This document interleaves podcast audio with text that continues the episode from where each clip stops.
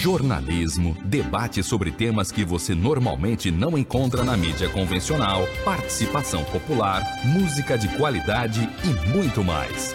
Web Rádio Censura Livre, a voz da classe trabalhadora.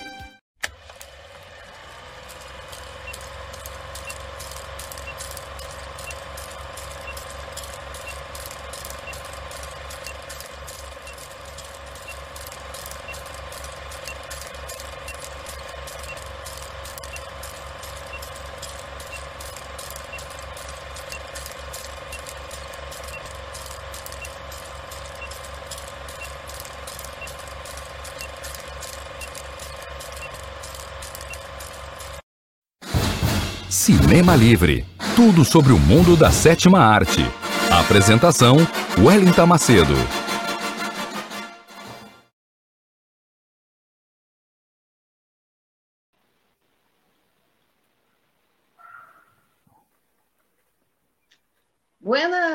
Buenas, noites, boa noite, ouvintes internautas da Web Rádio Censura Livre, a voz da classe trabalhadora. Esta é mais uma edição no ar do programa que traz tudo sobre o mundo da sétima arte até vocês, cinéfilos de plantão, sintonizados nesse exato momento nas redes sociais da Web Rádio Censura Livre, via Facebook, via YouTube.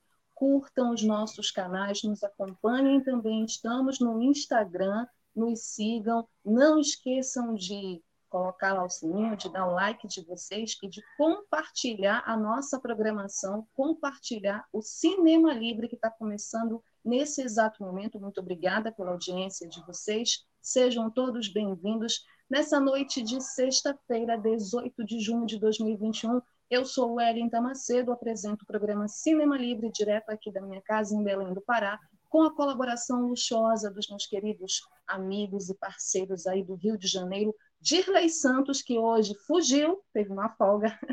Mentira, estou brincando. Beijo para o Dirley. E o querido Almir César Filho, que está comigo aqui na operação. Beijo para o Almir.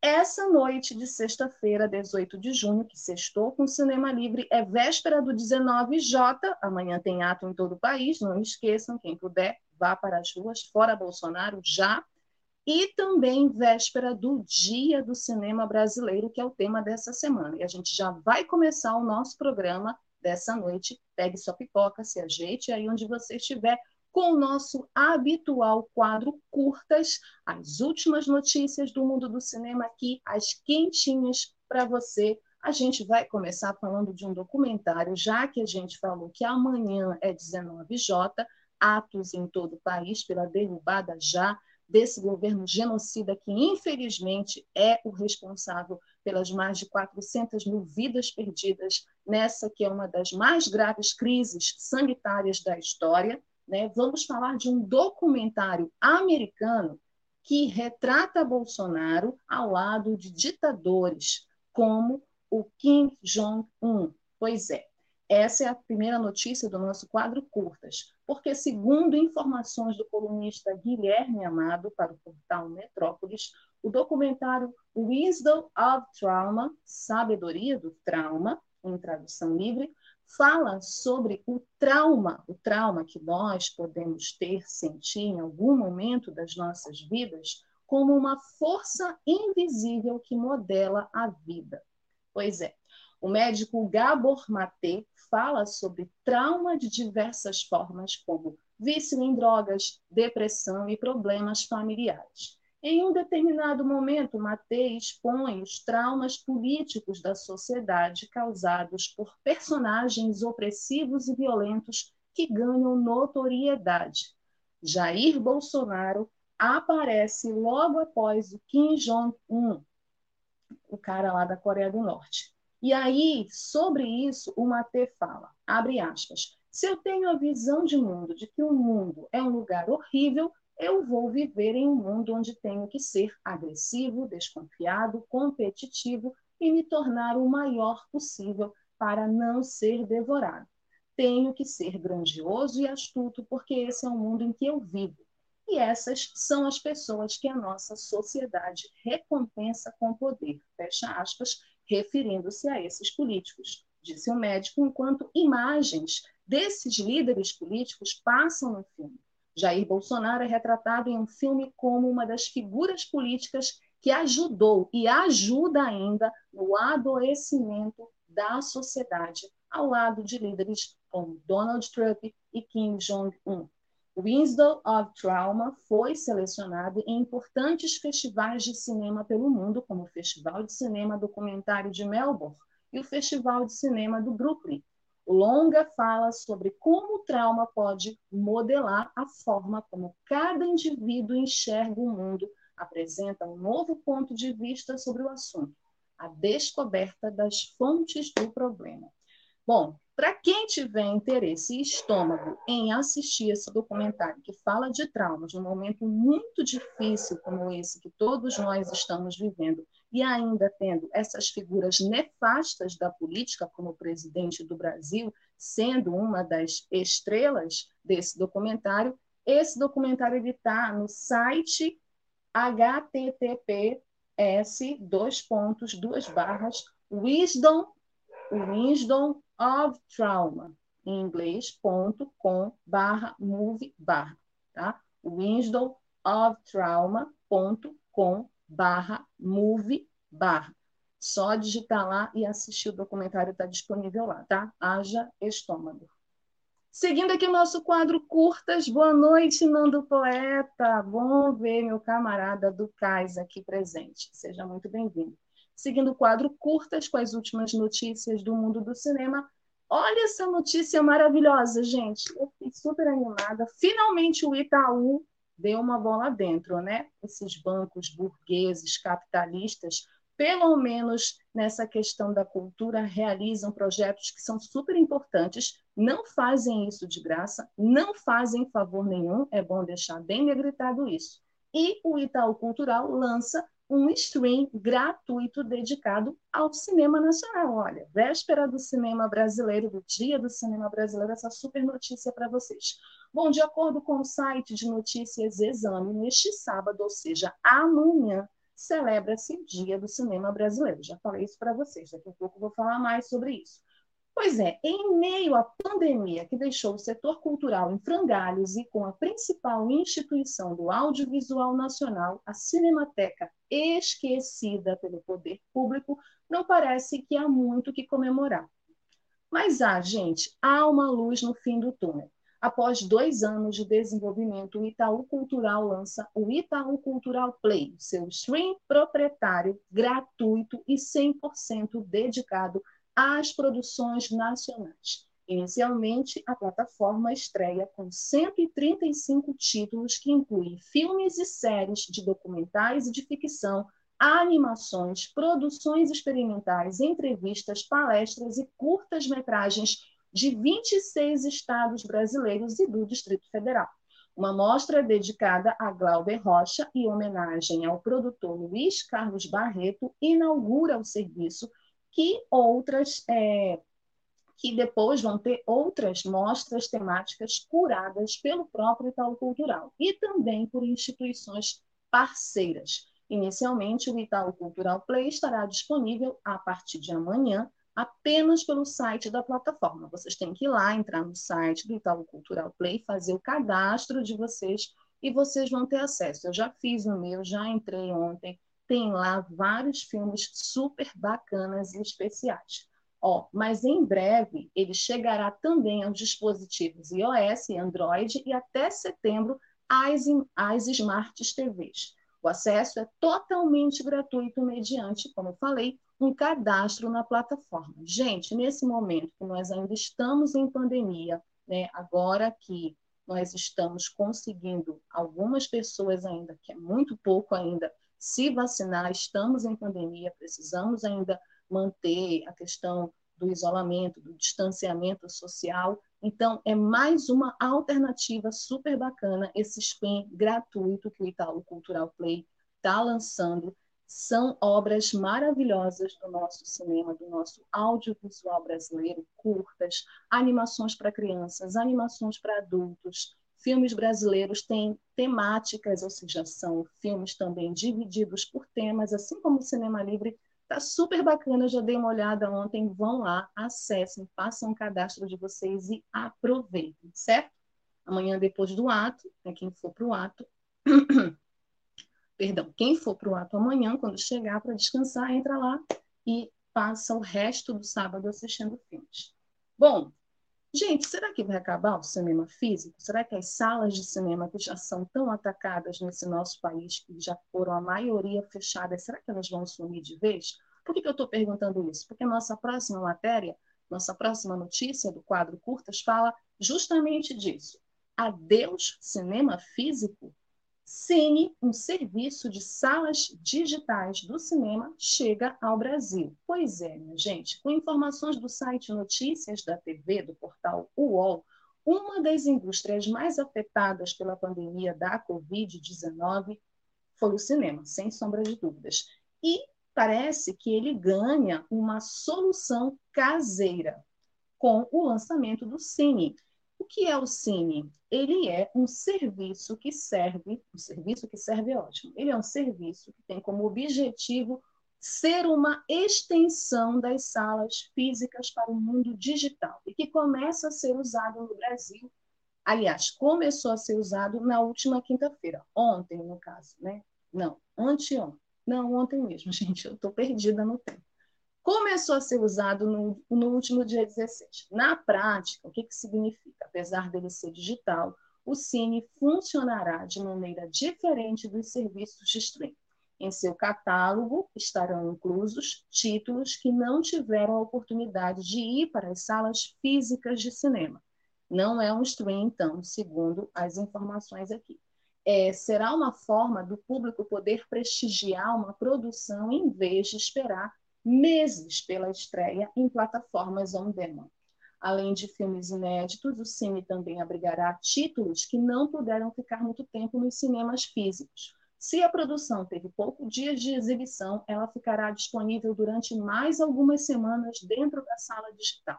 Idealizado por Carlos Russell, presidente e CEO da distribuidora de cinema chilena BF Distribution, o Cine desembarca no Brasil por meio de envolvimento da Paris Filmes, uma das maiores distribuidoras nacionais. Com as salas de cinema locais com capacidade limitada ou sem funcionamento, o serviço surge como um escapismo em tempos de crise sanitária. O Márcio Fracauroli, que é o CEO da Paris Filmes, explicou que o Cine chega como um modelo de negócio capaz de resolver, segundo palavras dele, dificuldades para distribuidoras, exibidores e consumidores do Brasil. O acesso ao Cine funciona por meio de ingressos adquiridos diretamente no site dos exibidores parceiros ou de vendas de tickets e é feito digitalmente por meio de um código de acesso que assegura até três reproduções em um período de 72 horas. Atualmente, empresas como Kinoplex e o ingresso.com, entre outros, já adotaram a parceria. E o Cinemark se juntará em breve à iniciativa.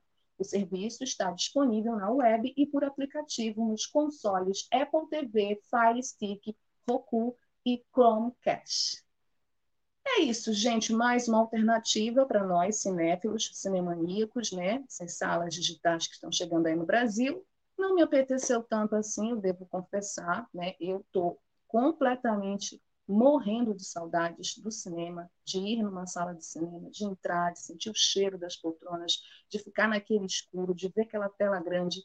Então, assim, legal, bacana, né? Acho que tudo que envolve é, possibilidades de acesso a cinema, a filmes, lembrando que isso tudo tem um custo, que a gente precisa saber, saber quem é que vai ter de fato acesso a isso, tudo é bem-vindo, desde que a gente entenda também que isso tudo faz parte dessa mecânica da indústria cultural, né? E o cinema, como foi um, uma das mídias mais prejudicadas pela pandemia, está tentando se reinventar a qualquer custo, certo? Gente, uma vitória, uma ótima notícia aqui no nosso quadro Curtas. Lembram que na semana passada a gente noticiou uma notícia triste sobre mais um cinema que estava correndo risco de fechar? Pois é, não vai fechar. Olha só, Almir, eu vou ir para o Rio para assistir filmes no Roxy. Vitória, o Roxy continuará aberto e como cinema, define a Prefeitura do Rio. Bom, segundo o Yahoo Notícias, a Prefeitura do Rio de Janeiro, da cidade do Rio de Janeiro, decidiu preservar o ramo de atividade do Cine Roxy em Copacabana, na Zona Sul, incluindo-o no cadastro dos negócios tradicionais e notáveis da cidade. Mesma lista a qual o restaurante La Fiorentina foi adicionado em maio, pouco antes de ser levado a leilão. Gente, eu achei no mínimo curioso isso, mas tudo bem. Na prática, o que, que isso significa? Significa que qualquer modificação no negócio, inclusive no ramo de atividade ao qual ele pertence, precisa ser autorizada pela prefeitura. O imóvel em que o ROX está instalado é tombado por decreto municipal desde 2003, o que proíbe alterações físicas no espaço sem o aval prévio do setor de patrimônio da cidade. Agora, no entanto, isso passa a valer também para o negócio ali desenvolvido, conforme o decreto publicado no Diário Oficial nesta quinta-feira.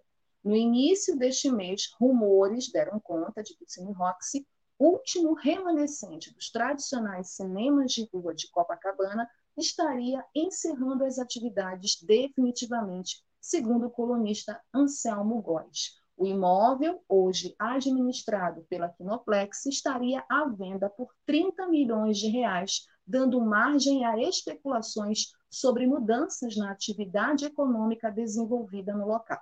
A Kinoplex preferiu não se posicionar sobre o assunto. Com a nova decisão da prefeitura, a propriedade pode trocar de dono, mas não de ramo, não ao menos sem a autorização do município. O tombamento ainda permite que o dono do imóvel localizado na Avenida Nossa Senhora de Copacabana se inscreva em programas de incentivos e fomento, além de receber apoio a políticas de identificação, registro e salvaguarda para a continuidade do negócio. O decreto descreve o Roxy como um, abre aspas, marco referencial na cultura cinematográfica da cidade, fecha aspas, e, abre aspas, um marco da arquitetura e engenharia modernas, fecha aspas. Por favor, deixem o Roxy funcionar como cinema, gente. Assim que acabar essa pandemia e todo mundo já estiver bem vacinado e a pandemia sob controle, eu vou para o Rio de Janeiro matar as saudades da cidade maravilhosa, que desde 2009 eu não vou aí, e vou lá visitar o Cine Roxy com certeza. Então, é uma ótima notícia né, deixar esse patrimônio tombado funcionando de preferência no ramo do cinema, certo? Última notícia do nosso quadro Curtas Festival de Cannes 2021, que está aí, falta menos de um mês para começar o festival, e um curta brasileiro é selecionado em mostra, com, mostra competitiva. Com informações do O Povo Online, um curta-metragem brasileiro foi selecionado para a mostra Cine Foundation, do Festival de Cannes. Cantareira, do cineasta Rodrigo Ribeiro, estará na seleção destinada exclusivamente aos novos diretores do cinema que ainda são estudantes. O filme, produzido como trabalho de conclusão de curso para a Academia Internacional de Cinema de São Paulo, é resultado do processo de reflexão do profissional sobre a própria vida pessoal. O enredo acompanha a trajetória de Bento e Silvio, que são, respectivamente, neto e avô. Os dois mantêm raízes na Serra da Cantareira, em São Paulo, mas estão em momentos diferentes. O jovem vive na capital paulista e se sente solitário na cidade mais populosa do Brasil. Já o idoso está preocupado com a situação do lugar em que vive, que foi submetido aos avanços do capitalismo e perdeu vários de seus aspectos naturais. Outros brasileiros também marcarão presença durante um dos maiores eventos do cinema mundial. Entre eles está o documentário O Marinheiro das Montanhas, do cearense Karan Ainous. O Festival de Cannes deste ano ocorrerá de 6 a 17 de julho e nós aqui do programa Cinema Livre, claro, cobriremos todo o festival para vocês que estão nos acompanhando. Vamos trazer mais notícias, vamos falar dos filmes, da, das premiações, tudo sobre o Festival de Cannes e também sobre esse curta que eu já fiquei super interessada em assistir, certo? Bom, a gente vai agora para um rápido break, para o intervalo da campanha da Web Rádio Censura Livre. Na volta, a gente vai discutir o tema da semana, que é o especial Cinema Brasileiro com o filme clássico de 1953, O Cangaceiro. Já volto.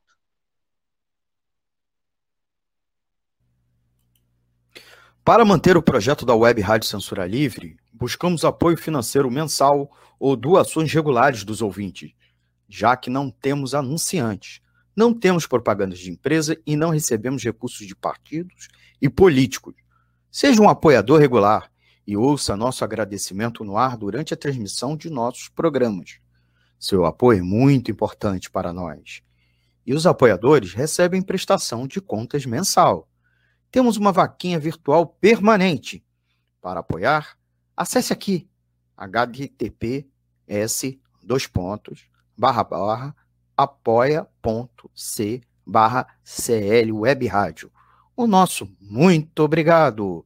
Web Rádio Censura Livre, a voz da classe trabalhadora.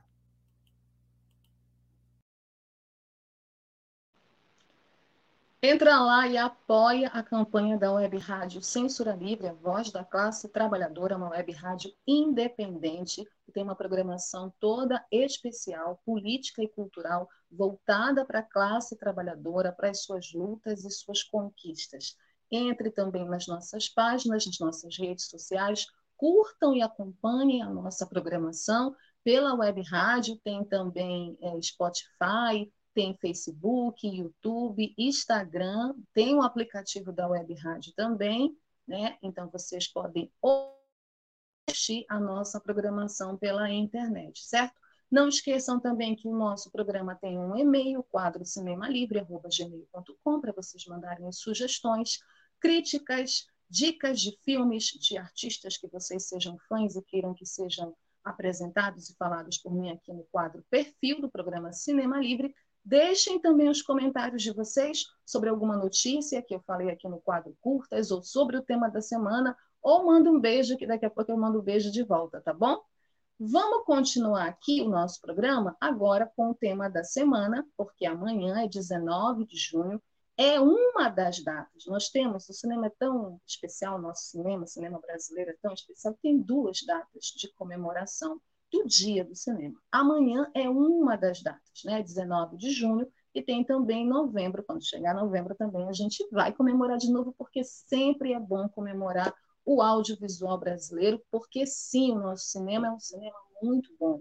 O nosso cinema é um cinema muito importante, com grandes profissionais, grandes talentos e grandes trabalhos premiados internacionalmente. Mas, infelizmente, a gente momento em que o nosso cinema e a nossa cultura, de uma forma geral, vem sido atacada, destruída, vilipendiada por esse governo genocida, certo? E aí é importante dizer, gente, que de acordo com o site da Academia Internacional de Cinema, a história do cinema brasileiro pode ser dividida em épocas muito distintas, em várias fases, que tem a ver, obviamente, com a história da nossa sociedade, do nosso país e que, de certa forma, moldaram as produções nacionais no decorrer de mais de um século de sétima arte no Brasil. Em nossa historiografia cinematográfica, esses períodos incluem os primeiros filmes e também o domínio de Hollywood, porque, sim, ideologicamente, o nosso cinema, como vários cinemas da América do Sul, da América Latina, sofrem, sofreram uma grande influência do cinema estadunidense, do cinema hollywoodiano. Então, não é à toa que até assim, até hoje é assim. Então, fortalecer as produções nacionais também foi uma forma de combater essa influência, né? É também uma forma de combater essa influência capitalista do mainstream, da indústria cultural estadunidense. O surgimento do cinema sonoro, as chanchadas, o cinema novo, o Udgrude, eu adorei esse termo, Udgrude, né, que é uma brincadeira com underground, o, a Embra Filme, a crise dos anos da década de 80, tal década perdida, a retomada e a pós-retomada, essas são conhecidas como fases do cinema brasileiro. No quadro Dicas eu vou falar um pouco delas com um filme de cada, tá? O cinema ele teve seu pontapé inicial no Brasil em 1896, quando foram exibidos no Rio de Janeiro uma série de filmes curtos retratando o cotidiano nas cidades europeias. Olha isso, nas cidades europeias. Mas, enfim, depois dessa primeira exibição, o país construiu uma história cinematográfica rica e variada, que atravessou muitas fases e conquistou reconhecimento, como eu falei, internacional, reconhecimento ao redor do mundo. Ao longo dos seus diferentes períodos históricos, as obras cinematográficas brasileiras acompanharam e incorporaram influências do contexto social, econômico, cultural e político do nosso país. Os irmãos italianos Pascoal, Alfonso e Segreto podem ser considerados os primeiros cineastas do país, já que realizaram gravações na Bahia da Guanabara em 19 de junho de 1898. Por isso que amanhã, 19 de junho, é considerado um dia do cinema brasileiro, por conta desses rapazes aqui, Pascoal, Alfonso e o Segredo. Embora não exista registro desse material, e aí é toda uma confusão, por isso também tem a data de novembro, é, a data ela é considerada até hoje o dia do cinema brasileiro, né, pela importância é, que ela tem né, desses irmãos também aqui na história cinematográfica brasileira.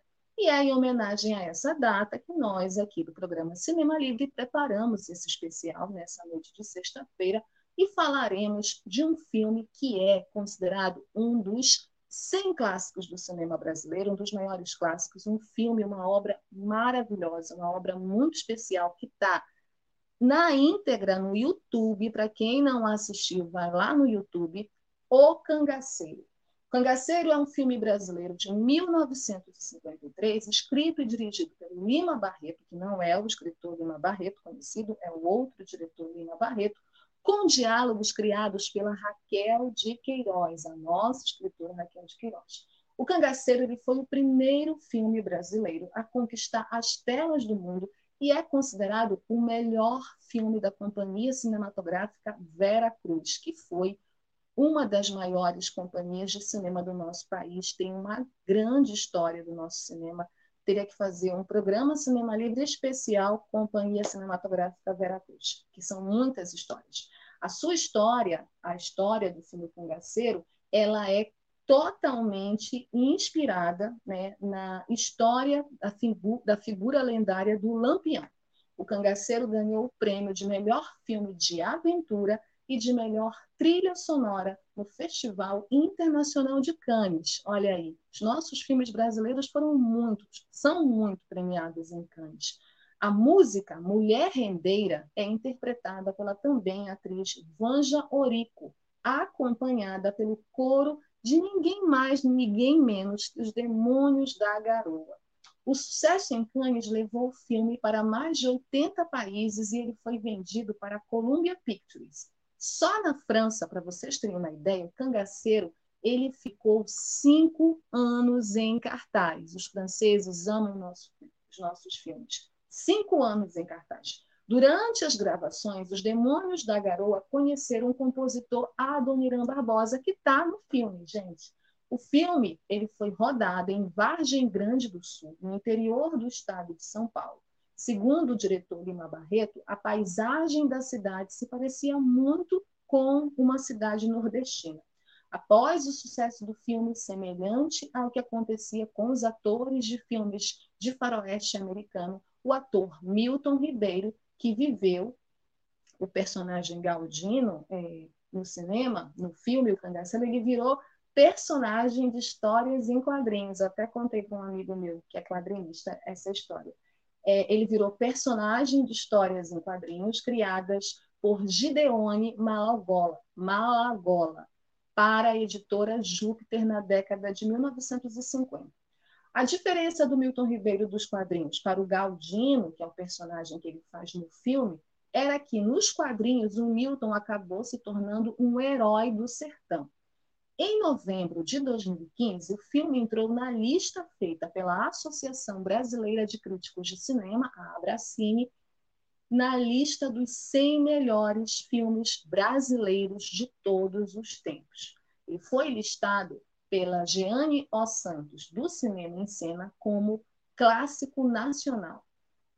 A história do filme O Cangaceiro ela vai contar, a partir dessa inspiração na figura lendária do Lampião, de todo e todo aquela, aquele momento histórico, aquele período histórico do cangaço, vai contar a história do cangaceiro capitão Galdino, que aterroriza vilarejos pobres da região nordeste do Brasil, saqueando e matando com frequência com seu bando armado. Num de seus ataques, ele rapta a professora Olívia e pede 20 contos de resgate por ela. Mas ele e o seu braço direito, o valente Teodoro, ficam atraídos pela bonita, cativa, na verdade, ficam atraídos pela moça e começa a discórdia. A discórdia se instaura no bando. Esse é o drama do filme, né, do cangaceiro. Agora, é muito importante falar algumas coisas, alguns elementos históricos e também fazer uma análise histórica desse filme a partir desse drama. Pois bem, o cangaceiro ele cobre um momento histórico do nosso país, né? um período histórico que tem a ver com o cangaço, com a figura lendária dos cangaceiros, que fizeram parte da história do Brasil e até hoje eles mexem com os sentimentos do povo, eles fazem parte da cultura popular, da nossa cultura, da cultura da região Nordeste. Para uns, eles são heróis, para outros, eles são bandidos. E tem toda uma discussão de classe que inspira artistas, inspirou e inspira até hoje artistas no Brasil todo, né? Sobre essa figura do cangaceiro. Quem é esse homem? Esse homem do sertão, esse homem que vive fora da lei, fora dos padrões impostos por uma sociedade de opressão e de exploração que é a sociedade capitalista. Não é à toa que Chico Science né, gravou uma das maiores músicas e também fez parte da trilha sonora de outro filme inspirado no filme O Cangaceiro e também no Cangaço, que é o Baile Perfumado, que ganhou vários prêmios. Né? E o disco é, do Nação Zumbi, do Chico Science da Nação Zumbi, tem uma música que, para mim, é muito emblemática, eu gosto muito dessa música, que é banditismo, é monólogo ao pé do ouvido, banditismo por uma questão de classe.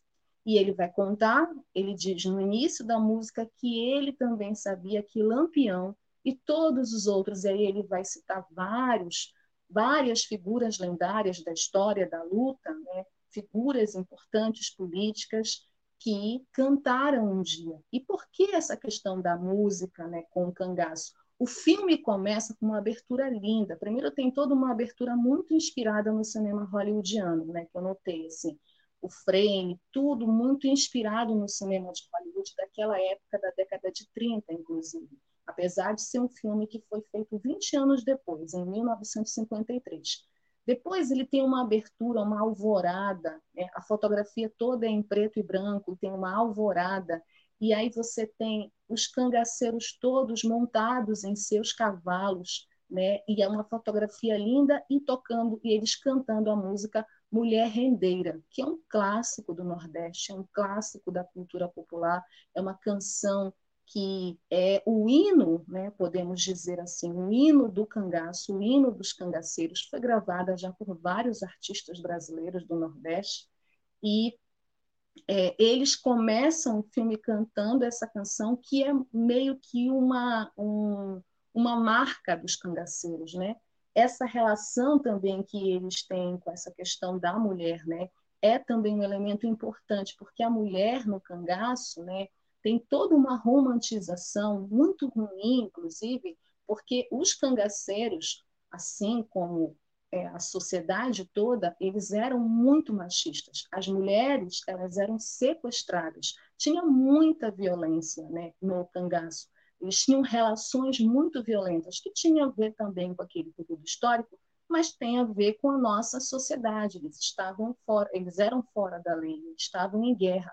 Essas mulheres, elas viviam essas relações com esses homens que as sequestravam, que as violentavam. Então, tinha muita relação de abuso, de violência sexual, inclusive Lampião, Maria Bonita, várias histórias envolvendo essa questão machista. E no filme O Cangaceiro, as mulheres elas têm, é, é muito emblemático essa paixão que tanto o Galdino quanto o Teodoro sentem por essa professora, a personagem Olivia, porque dentro dessa ideologia machista construída no filme, a professora Olivia ela é diferente das outras mulheres. Ela é sequestrada, assim como as outras mulheres que vivem já lá, que estão no bando do Galdino, né, que se envolvem com os outros cangaceiros, mas ela é tratada de forma especial, né, dentro dessa ideologia machista, onde há tipos e tipos de mulheres. Então, isso também é um elemento importante de se notar no filme. E aí tem até todo um diálogo entre um personagem cangaceiro e uma outra moça, onde ele faz falas machistas, né, dizendo que ela se oferece, por isso que ela não é respeitada. Um debate bem ruim, assim, do ponto de vista ideológico machista, de como as mulheres eram tratadas e retratadas no cangaço, né? E aí a gente tem essa figura do Galdino como um anti-herói, né? Ele é aquele cara violento que impõe medo, que impõe autoridade aonde ele passa, aonde os cangaceiros chegam nas cidades, né? eles invadem as cidades, eles botam medo, as pessoas saem correndo, eles têm relações políticas né, com o padre, então tem relações políticas com a igreja, tem relações políticas com o médico da cidade, com autoridades. Eles estão sendo caçados pelos governos locais, porque eles são uma ameaça, né, já que eles meio que são um governo paralelo, um poder paralelo naquela região, naquele sertão, naquele, naquela cidade do sertão. Então, a gente tem essa figura autoritária do Galdino, mas, ao mesmo tempo, ele consegue ter nuances. Ele é aquele cara autoritário, mas que também fala para o outro cangaceiro respeitar uma senhora idosa que teve a sua cabra morta pelo cangaceiro na hora que o bando chegou na cidade. E ele bate na cara, inclusive, do cangaceiro, porque o cangaceiro humilha a senhora idosa. Então, essas nuances da personagem também é interessante de perceber no filme. Como eu disse, é, a própria figura da mulher, né, a construção da mulher nesses filmes, e nesse filme específico, Cangaceiro, ela é uma construção dúbia também, problemática, tem uma romantização nessas relações, né, quase uma síndrome de Estocolmo, porque essas mulheres são sequestradas, sofrem violências sexuais, são abusadas, mas se apaixonam, né, ou teriam se apaixonado por esses cangaceiros, e aí se constrói essa narrativa dessa professora, onde o Teodoro acaba se apaixonando por ela e ajudando ela a fugir do bando do Galdino. E aí começa o drama da história, porque o Galdino, com seu bando, vai atrás da professora, já que ele também está interessado e não quer mais os 20 contos que ele ofereceu né, pelo sequestro, ele também está interessado e está se sentindo traído pelo Teodoro, que ajudou a moça a fugir. Então, a história toda é, se passa nesse drama. E aí a gente tem momentos também muito poéticos no filme, como uma personagem feminina, que é, inclusive, a companheira do Galdino, do Galdino não, do Teodoro, que sente que ele está apaixonado pela, pela professora e canta uma música no momento em que eles estão ao redor da fogueira, uma música que é saudade, saudade, meu bem, saudade do meu amor. É bem bonita essa cena, né? é bem poético também. Então, você tem no meio de um filme que, que fala de violência, que fala de abusos, que fala de fora da lei, você tem cenas poéticas. Você tem esse filme também, o Lima Barreto construiu planos é, planos abertos. Então, assim, você vê nessa cidade que ele construiu no interior do estado de São Paulo para retratar esse sertão nordestino, é, imagens bonitas, né? Eles, o Teodoro e a professora Olivia se escondem no meio do mato. Tem uma hora que tem uma cena é, que eles se envolvem com uma onça, né? Que ele aparece para matar a onça. E aí você tem planos quando os cangaceiros chegam para caçada, para caçar o Teodoro, você tem uma trilha sonora muito bem feita, muito bem organizada, que também ajuda a compor os momentos de tensão do filme. Né? Então, a música é muito presente no filme do Lima Barreto o tempo todo. E os cangaceiros, eles cantam. Chico Sainz estava certo. Eles cantam o tempo todo. canta essa moça que faz parte do bando, essa música onde ela está lamentando a saudade do amor, canta é, o próprio Galdino, Mulher Rendeira, cantam os outros cangaceiros, então uma trilha sonora que ajuda na composição das cenas de tensão, então é bem interessante. Tem uma cena também, e assim, o filme também, ele é um retrato também daquele período, então você vê as opressões muito presentes no filme. Não só a questão do machismo, tem a questão do racismo com o indígena, tem a cena em que o indígena aparece e ele chama o indígena de Caraíba, que eu acho que é um termo que os homens brancos é, se referiam aos indígenas, aos povos indígenas, enfim, não tenho certeza, mas se alguém souber, coloca aí no comentário. Mas é assim que ele se refere ao indígena que está lá. E também a questão de uma relação que é muito sutil que o Teodoro fala que tem racismo entre ele e o Galdino. O Galdino é um homem negro, né? E o Teodoro é um homem branco. Então eles também, é, ele também insinua isso. Então é um filme que passa por essas questões sociais e políticas da nossa sociedade. Né? O Cangaceiro ele é um filme importante porque ele marca uma fase importante do nosso cinema né? E ele também é importante porque ele constrói uma narrativa de uma figura lendária da cultura popular, que é a figura do cangaceiro e desse momento histórico do cangaço. No elenco do filme, a gente tem o Alberto Ruchel como Teodoro, né? o Milton Ribeiro como o Galdino, que virou personagem em quadrinhos, a Marisa Prado, que faz a professora Olivia, a Van Jorico, que é essa cantora que canta a Mulher Render e canta essa música da saudade, que é linda, tem uma voz linda. Ela faz a Maria Cláudia. O Adoniran Barbosa é um cangaceiro no filme e o próprio Lima Barreto tá e o Zé do Norte. Uma curiosidade sobre essa música Mulher Rendeira, que é um clássico do Nordeste da cultura popular. Também é conhecida como Mulher Rendeira ou Mulher Rendeira né, dentro do regionalismo, né, o termo regionalista daquela, daquela região específica. Ela é uma canção brasileira de chachado, e segundo a versão mais conhecida, gente, do padre Frederico Bezerra Maciel, que era um regionalista pernambucano e biógrafo de Virgulino Ferreira da Silva, o Lampião, o afamado cangaceiro teria escrito os versos da versão original da canção. O próprio Lampião, olha, além de tudo, era compositor. E a ele, a essa versão, se acrescenta o Câmara Cascudo, que foi um pesquisador, um cara super importante. Inclusive, os livros do Câmara Cascudo estão sofrendo ataques desse degenerado do Sérgio Camargo, né? vários outros livros. Assim, é triste essa situação do nosso país, gente. O Câmara Cascudo ele disse que o Lampião teria escrito, né, na pesquisa dele, teria escrito a letra em homenagem ao aniversário de sua avó, a dona Maria Jocosa Vieira Lopes, a tia Jacosa, em 15 de setembro, que era uma mulher rendeira. Olha só, ele compôs essa canção entre setembro de 1921 e fevereiro de 1922, quando se apresentou em Floresta, Pernambuco. A canção ela ficou famosa no filme Cangaceiro, né? E o filme ganhou o prêmio de melhor filme de aventura no Festival de Cannes e também recebeu menção especial do júri pela trilha sonora. Olha só.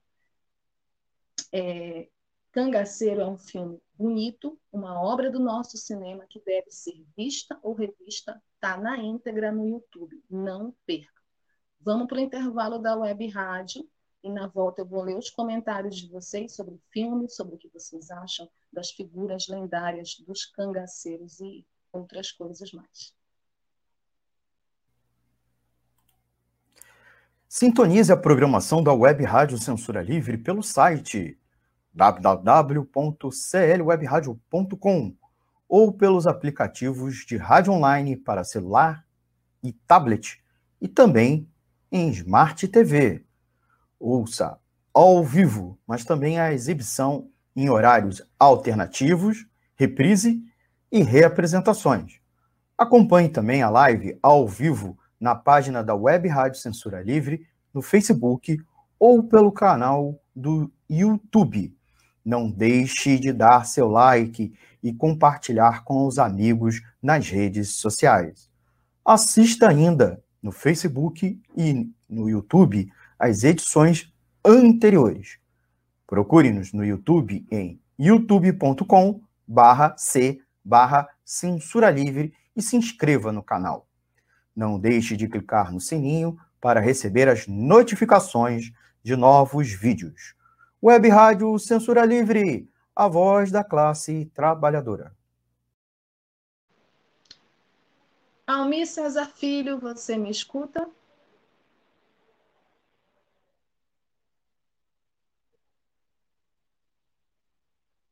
Opa, Well. Oi, Almir, boa noite. Boa noite, Well. Boa noite, amigos e amigas ouvintes. Estamos de volta Vamos trazendo os comentários. Pois não? Então, o do Nando, que a gente já pôs no ar, você já saudou. Boa noite, Nando. Antônio Figueiredo. Boa noite, Well e ouvintes internautas. Bom programa, na escuta. Valeu, Antônio. Antônio Figueiredo, da Web Rádio Censura Livre. A Socorro Gomes. Eu consegui, Well.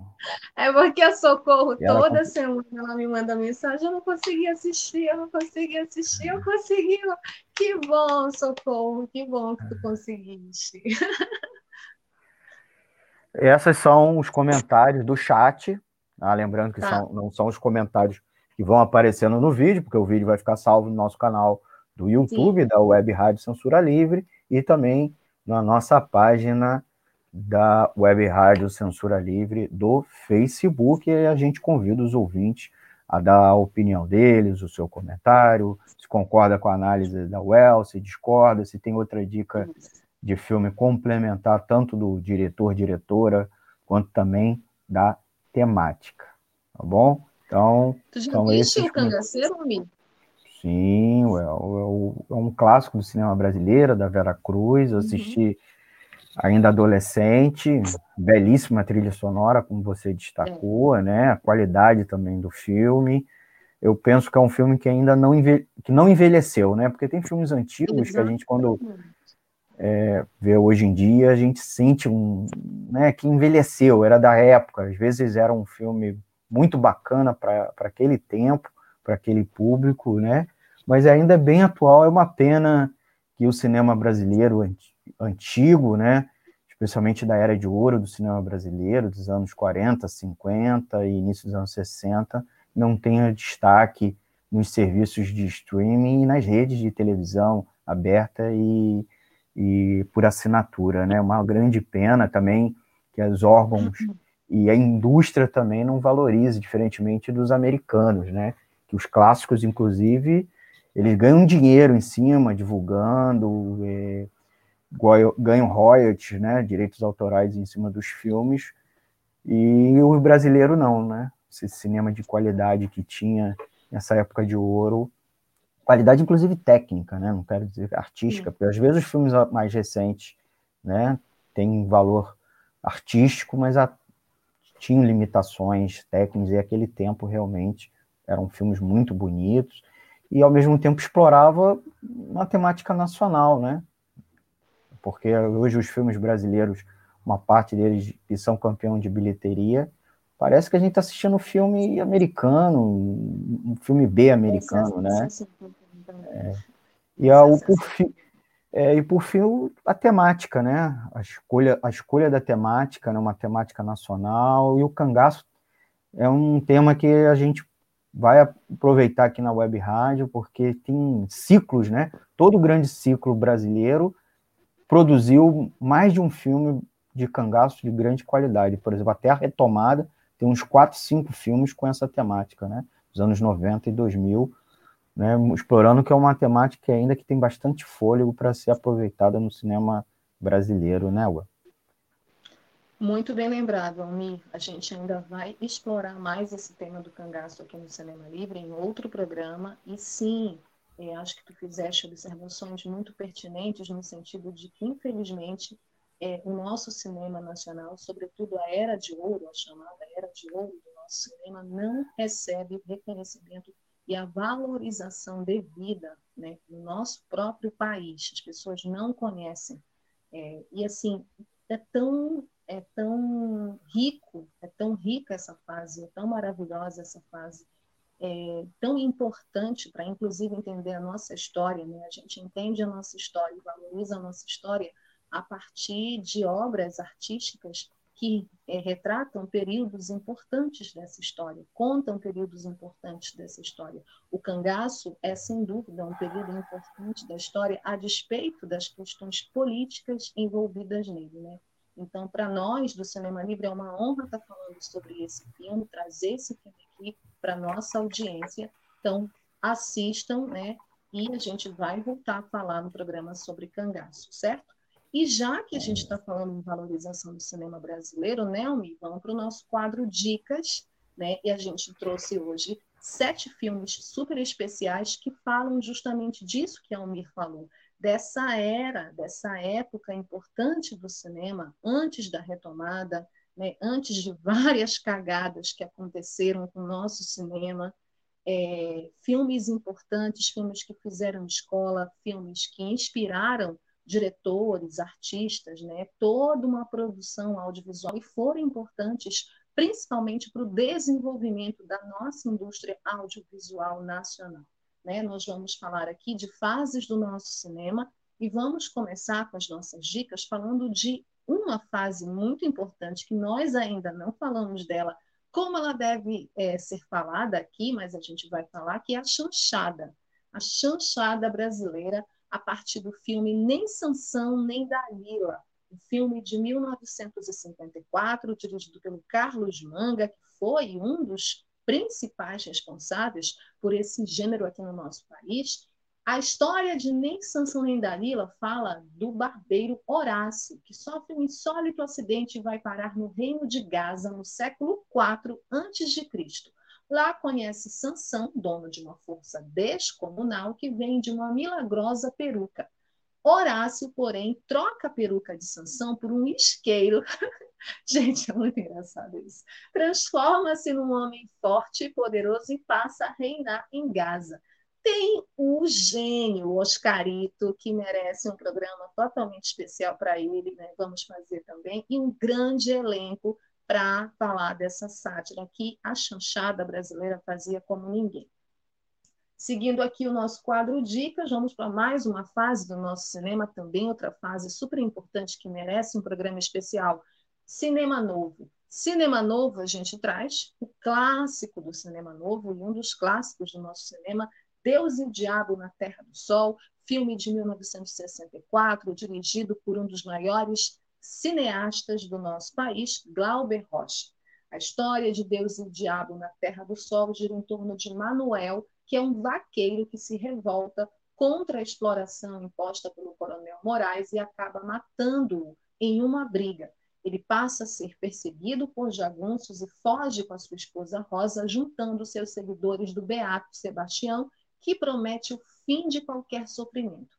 Porém, ao presenciar a morte de uma criança, essa cena desse filme é muito foda. Rosa mata o Beato. Enquanto isso, Antônio das Mortes, um matador de aluguel que presta serviço à Igreja Católica e aos latifundiários da região, extermina os seguidores do Beato.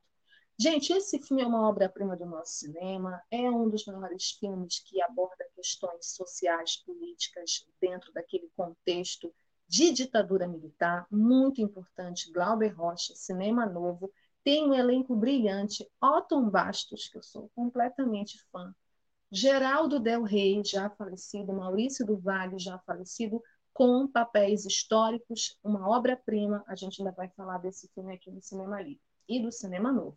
Terceira fase, a terceira dica do nosso quadro Dicas, é uma fase pouco conhecida é, no nosso cinema, mas muito importante. É o chamado cinema marginal ou o de grude, que na verdade era uma brincadeira com o termo underground. E essa fase é uma fase muito importante porque ela vem logo após a fase do cinema novo e trouxe diretores também muito engajados e preocupados também com essa questão social do nosso país, com essa questão política. A gente ainda está falando de ditadura militar e o filme emblemático dessa fase é O Bandido da Luz Vermelha, um filme de 1968 dirigido pelo grande Rogério Ganzerla, que também foi um dos maiores diretores do nosso cinema. A história é inspirada nos crimes do conhecido assaltante João Acácio Pereira da Costa, o bandido da luz vermelha, que assalta residências, realiza fugas ousadas e gasta o dinheiro de forma extravagante. Gente, qualquer coincidência com esse caso agora de Brasília não é mera coincidência, né? Qualquer semelhança não é mera coincidência. Parece o retrato de uma época que volta, né, nessa fase terrível que o nosso país está vivendo. Bom, encurralado, é, ele recorre a medidas extremas, né? esse filme Bandido da Luz Vermelha ele virou uma espécie de ícone, né? Ele é também inspiração para outros trabalhos artísticos, para música. O Ira tem uma música maravilhosa que eu gosto muito sobre o Bandido da Luz Vermelha. Nesse filme o elenco tem a Helena Inês, o Paulo Vilaça. É um filmaço também que também merece um programa totalmente especial para ele. Nossa quarta dica tem a ver com a fase do nosso cinema nacional da Embra Filmes, que foi muito importante, né, enquanto uma empresa que, vamos dizer assim, a indústria do cinema nacional estabelecida no nosso país. E dessa fase, um dos filmes mais emblemáticos que mostra mesmo essa questão da marca da indústria é Dona Flor e seus dois maridos, filme de 1976, dirigido pela família Barreto, né? a família conhecida no cinema nacional pelo Bruno Barreto, que faleceu também já recentemente. Bom, a história da Dona Flor e seus dois maridos, todo mundo conhece, o povo brasileiro conhece, o romance do Jorge Amado. Durante o carnaval de 1943, na Bahia, Vadinho, um mulherengo jogador inveterado, morre repentinamente. Sua mulher, Dona Flor, fica inconsolável pois apesar de ter vários defeitos, ele era um excelente amante. Algum tempo depois, ela se casa com Teodoro Madureira, um farmacêutico que é o oposto do primeiro marido. Juntos, eles têm uma vida estável e tranquila, mas tediosa, até o dia em que o fantasma de Vadinho aparece na cama de Dona Flor. E aí a confusão começa. Esse filme é um clássico do cinema nacional, foi durante muito tempo, a maior bilheteria do cinema nacional durante anos. E tem um elenco clássico: Sônia Braga, José Wilker, Mauro Mendonça. Clássico do cinema. Nossa quinta dica é também é retrato de uma fase também do nosso cinema, que é uma fase que é uma fase que tem a ver com a década de 80, né? Já está entrando naquele período é, fim ditadura, né? fim de ditadura militar, o processo da redemocratização no nosso país, a década perdida, né? Tancredo Neves, José Sarney, Tancredo morre, José Sarney assume e a gente tem já uma fase de decadência, pelo menos é assim que é vista essa fase, a crise dos anos 80 e um filme que é bem emblemático, que eu gosto muito, tenho amigos também que adoram esse filme, é A Marvada Carne, um filme de 1985, dirigido pelo André Claudicel. Nhoquim perambula com seu cachorro pelo interior paulista, sonhando com duas coisas: encontrar uma noiva e comer carne de vaca. Tá difícil hoje no Brasil comer carne de vaca, hein? Ele conhece a jovem Carula, que mora numa aldeia e reza todos os dias para Santo Antônio pedindo um marido. Para fisgar Kim, ela o engana, dizendo que seu pai, Nhototó, possui um boi que será carneado no dia do casamento. Entretanto, antes de casar, Kim deve cumprir uma série de provas. Esse filme é muito massa, gente. Eu adoro. A Fernandinha Torres está novinha nesse filme, assim, acho que é um dos primeiros trabalhos dela no cinema. Tem a Regina Casé, tem um super elenco um humor muito bem feito, assim, um humor bem brasileiro, assim, dessa galera que veio do Asdrubal trouxe o trombone, que é um grupo de teatro dos anos 80, super vanguardista. Então, assim, bem legal. A Marvada Carne, recomendo para vocês assistirem. Também merece um programa todo especial para ele. Aliás, todos esses filmes merecem, gente. Nossa sexta dica, esse aqui merece também, porque eu lembro muito bem desse filme. Ele marca a retomada.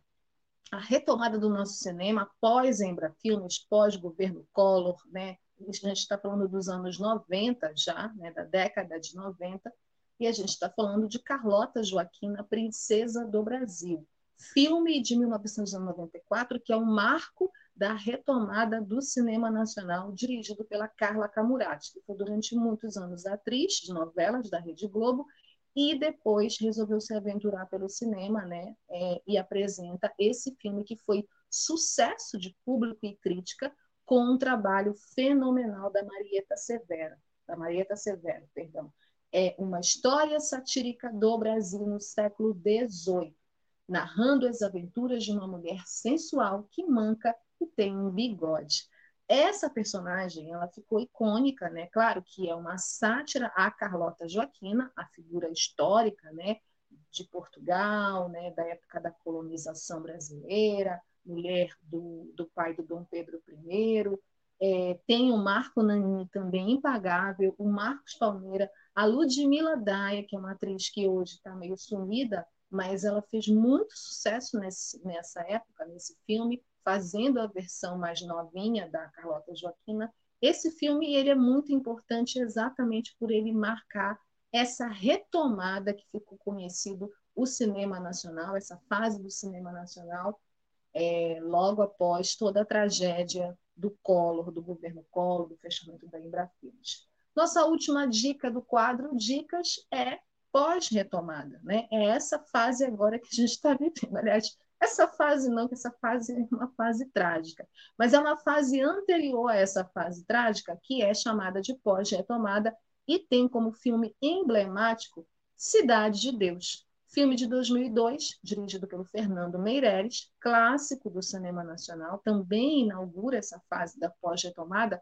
que é quando os filmes brasileiros voltam a fazer sucesso no exterior. Outro filme também que vai nesse sentido, outros filmes, Quatrilho, Central do Brasil, né? Cidade de Deus conta a história de Buscapé, um jovem pobre, negro e sensível que cresce em um universo de muita violência. Ele vive na Cidade de Deus, favela carioca, conhecida por ser um dos locais mais violentos do Rio. Amedrontado com a possibilidade de se tornar um bandido, Buscapé é salvo de seu destino por causa de seu talento como fotógrafo, o qual permite que siga carreira na profissão. É por meio de seu olhar atrás das câmeras que ele analisa o dia a dia da favela em que vive, onde a violência aparenta ser infinita. É a história de Cidade de Deus contada a partir das lentes e desse menino que é o Buscapé, vivido pelo Alexandre Nascimento, né? É, e tem assim cenas clássicas icônicas do, do, do, cinema, né? Cidade de Deus é um clássico do cinema nacional, né? No início da década de 2000, ele marca todos nós, cinéfilos, todo o povo brasileiro, é, por frases né, muito emblemáticas, chavões do cinema, como né, é, Dadinho Caralho, meu nome é Zé Pequeno, personagem do Leandro Firmino. Leandro Firmino é marcado até hoje pelo Zé Pequeno. Outras frases importantes, né, a cena da galinha, aquela, aquela, aquele jogo de câmera, enfim, tem várias cenas icônicas no Cidade de Deus e a própria produção também é cheia de histórias. Tem um documentário pós-Cidade de Deus, até porque tem muitas polêmicas envolvendo o elenco de Cidade de Deus, que é um elenco de moradores da favela, né, que foram crias do Nós do Morro, que é uma escola de teatro que formou muitos atores, enfim, uma grande história, um filme muito importante do nosso cinema que marca essa pós-retomada aí sete filmes para vocês curtirem esse final de semana. E para terminar o nosso programa, né, nesse especial, especial cinema brasileiro para vocês, com filmes maravilhosos, o nosso perfil é também uma homenagem a um trabalhador do audiovisual brasileiro que já faleceu e merece mais reconhecimento, mais respeito pela importância que ele teve no cinema. Estou falando de Anselmo Duarte. Anselmo Duarte Bento, que nasceu em Salto em 21 de abril de 1920 e faleceu em São Paulo em 7 de novembro de 2020, foi um ator, roteirista e cineasta brasileiro considerado um dos maiores nomes do cinema brasileiro. Foi laureado com a Palma de Ouro no Festival de Cannes pelo seu filme, que também é um clássico do nosso cinema, nós já falamos dele aqui, O Pagador de Promessas, que depois a Rede Globo fez aquela minissérie, mas o filme é uma das maiores obras do nosso cinema nacional. O Anselmo começou no cinema como figurante no inacabado filme de Orson Welles no Brasil. Essa é uma história muito legal que um dia eu conto para vocês. It's All the Truth, de 1942. Logo após, ele fez o filme Querida Susana, com Nissete Bruno e Tônia Carreiro, direção do Alberto Piaralise. Com Carnaval no Fogo, de 1949, produzido na Atlântida e dirigido por Watson Macedo, ele se torna um dos maiores galãs que o cinema brasileiro já teve. Em 51, Anselmo Duarte é contratado pela companhia Vera Cruz, ganhando então o maior salário da empresa. Seu primeiro filme na companhia como ator foi Tico Tico no Fubá, de 1952, com a Tônia Carreiro e o Zimbisque, sendo um grande sucesso na mesma companhia Vera Cruz. Ele também fez Apassionata, Veneno e Sim a Moça, que foi um filme que fez muito sucesso e que só aumentou a fama dele de galã em 1952. Ele estreia na direção com Absolutamente Certo, de 1957, mostrando-se ser depois um grande diretor de cinema. O Anselmo Duarte ganhou a Palma de Ouro e o prêmio especial do júri no Festival de Cannes em 1962 com O Pagador de Promessas, um filme que também concorreu ao Oscar de melhor filme estrangeiro. Em Cannes, Anselmo concorreu ao prêmio de melhor diretor com Michelangelo Antonioni, Robert Branson, Luiz Buñuel e Sidney Lumet. Só fera, tá? Não é para qualquer um. Entre outros. No júri em que ele concorria a esse prêmio, quem estava era nada mais, nada menos que François Truffaut.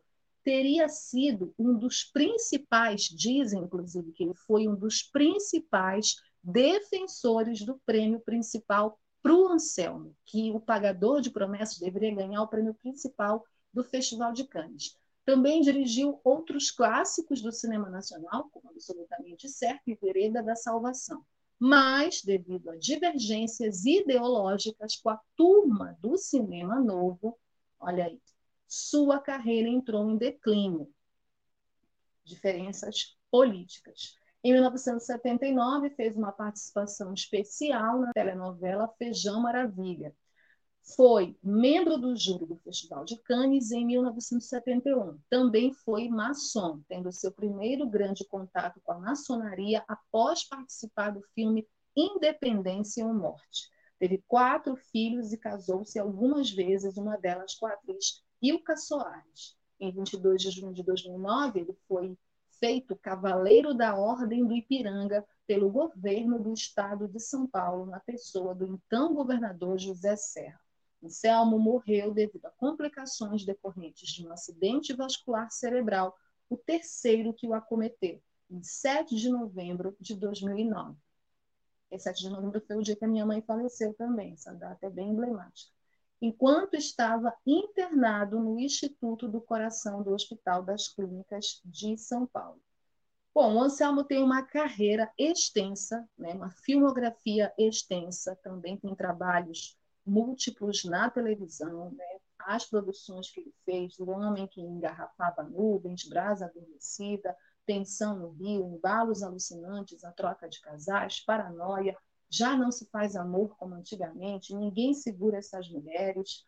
O Marginal, Noiva da Noite, O Desejo de Sete Anos, Independência ou Morte, A Madonna de Cedro, O Caso dos Irmãos Naves, As Pupilas do Senhor Reitor, Absolutamente Certo, Arara Vermelha, Depois Eu Conto, Carnaval em Marte, Senhora, Sim, a Moça, Apaixonata, Tipo Tipo no Fubá, a sombra da outra, aviso aos navegantes, carnaval no fogo, inconfidência mineira, terra violenta, querida Suzana. Tem também como diretor e roteirista, ele foi dos Trombadinhas, o Caçador de Esmeraldas, o Crime de Zé Bigorna, né? É, Quelé do Pajeú, Vereda da Salvação. fez Feijão Maravilha e foi um dos maiores nomes do cinema nacional. Esse foi Anselmo Duarte, o nosso homenageado no quadro Perfil do programa Cinema Livre, que termina agora. Quero agradecer muitíssimo a presença de todos aqui assistindo o nosso programa até agora. Muito obrigada pelos comentários, todo mundo que deixou comentários aí, obrigada, todo mundo que está sintonizado pelo Facebook ou pelo YouTube, muito obrigada. Obrigada, meu parceiro Almir César Filho, por dividir essa noite comigo. Amanhã é 19J, atos em todo o país pelo Fora Bolsonaro já a Web Rádio Censura Livre, a voz da classe trabalhadora, vai estar tá cobrindo os atos em várias cidades. Aqui em Belém tem ato 8 da manhã no Mercado de São Brás, no Rio de Janeiro tem ato, São Paulo, Macapá, Belo Horizonte, todas as capitais brasileiras, várias cidades, mais de 400 cidades brasileiras, a gente vai tentar fazer um apanhado geral das principais cidades brasileiras. E eu vou estar amanhã também com a equipe da Web Rádio Censura Livre, a voz da classe trabalhadora. Então, vocês, ouvintes e internautas, sintonizem amanhã, a partir das 8 horas da manhã, a Web Rádio Censura Livre e fiquem ligados na cobertura do 19J Fora Bolsonaro já. Semana que vem, a gente volta com mais Cinema Livre, mais o mundo da sétima arte para vocês. Muito obrigada pela audiência. Beijos Cuidem-se, vacinem-se, usem máscara. Até semana que vem. Tchau. Cinema Livre tudo sobre o mundo da sétima arte. Apresentação: Wellington Macedo.